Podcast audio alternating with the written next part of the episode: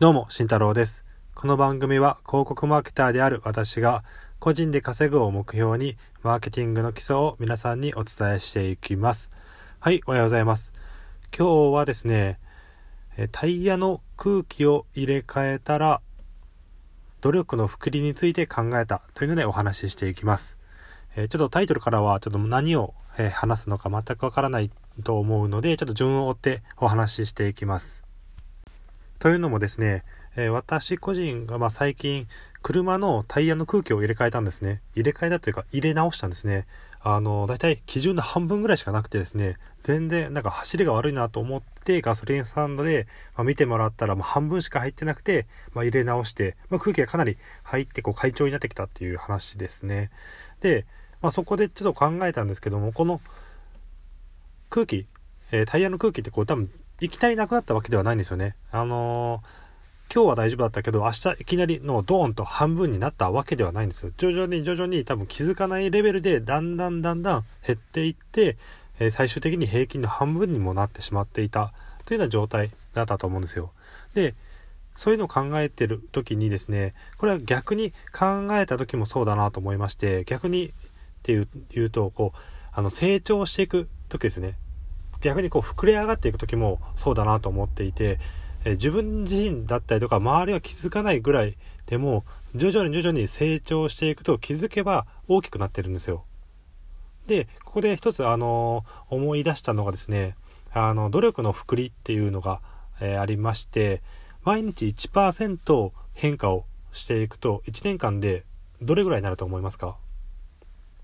毎日1%です。1%自分が、まあ、レベルアップしていくイメージですね。それかける365日です。えーやっていくと、なんとですね、36倍ぐらいになるんですよ。1年間で。はい。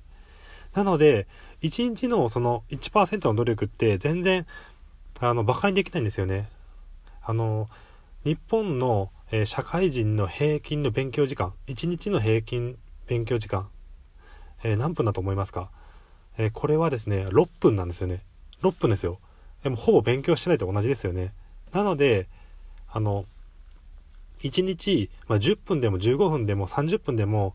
あの、まあ、読書したりとか、えー自分のためになるような、えー将来のためになるようなえー行動を起こしている人っていうのは紛れもなくそれ毎日1%レベルアップしてるんですね。なのでそれを365日続けるだけで、1年後には自分の能力値だったりとかっていうのは36倍になってるんですよ。はい。なので、この気づかない、えー気づかないぐらいのこの、えー微量な変化っていうのは自分にはなかなかわからないんですけども、そこは必ず続けていくべきなんですね。